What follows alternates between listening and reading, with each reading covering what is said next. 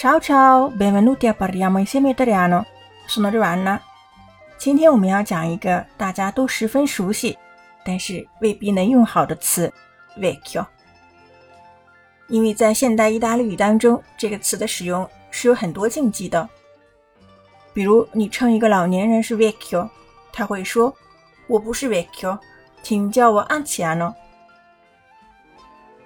所以今天要讲。用别的词表示年老的、旧的会更合适哦。第一个形容物品，我们可以说 antico，就是旧的、古老的。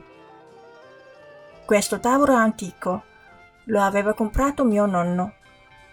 这桌子有年份了，是我爷爷买的。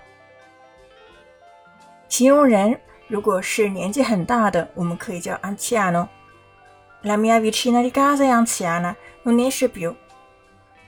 我邻居老奶奶年纪很大了，她不出门了。如果形容中年人，我们可以叫 maturo，成熟的。A Luca piacciono le donne mature。Luca 喜欢成熟女性。Sta con una donna di venti anni più grande di lui。他现在正在交往一个比他大二十岁的女人。还可以说 non più giovane，不再年轻的。Se fa caldo。È opportuno che i non più giovani restino a casa。天热，年长者更适合待在家里。那还有一个词，我们可以形容过时的，antiquato。Il sistema burocratico in questo paese è antiquato。这个国家的官僚机制已经过时了，bisognerebbe rinnovarlo。需要更新。所以不要再随便使用 vecchio 了。